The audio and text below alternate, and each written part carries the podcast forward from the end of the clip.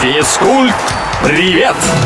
Физкульт, привет, с вами Илья Андреев. В этом выпуске спортивных новостей поговорим о футболе. В Манчестере прошла жеребьевка финального этапа женского чемпионата Европы по футболу. Сборная России сыграет в группе С. Бороться за выход в плей-офф турнира наши спортсменки будут с футболистками из Швеции, Швейцарии, а также с действующими чемпионками Европы сборной Нидерландов. Ранее отечественной команде не удавалось пройти дальше 1-4 этого первенства. Попробуют улучшить россиянки этот результат уже в июле следующего года.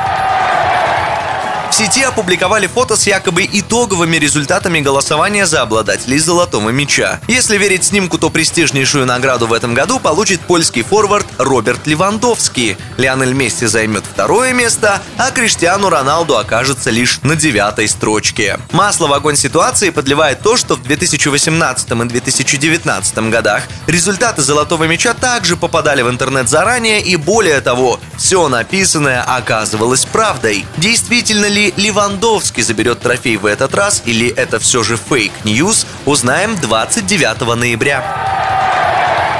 Игроки московского «Локомотива» стали победителями клубного чемпионата мира по пляжному футболу. В финале турнира, который проходил в России, столичная команда обыграла соперников из португальской Браги со счетом 6-4. Это третий титул пляжников из Лока в истории. Ранее железнодорожники становились лучшими в 2012 и 2017 годах. На этом у меня пока все. С вами был Илья Андреев. Услышимся на правильном радио.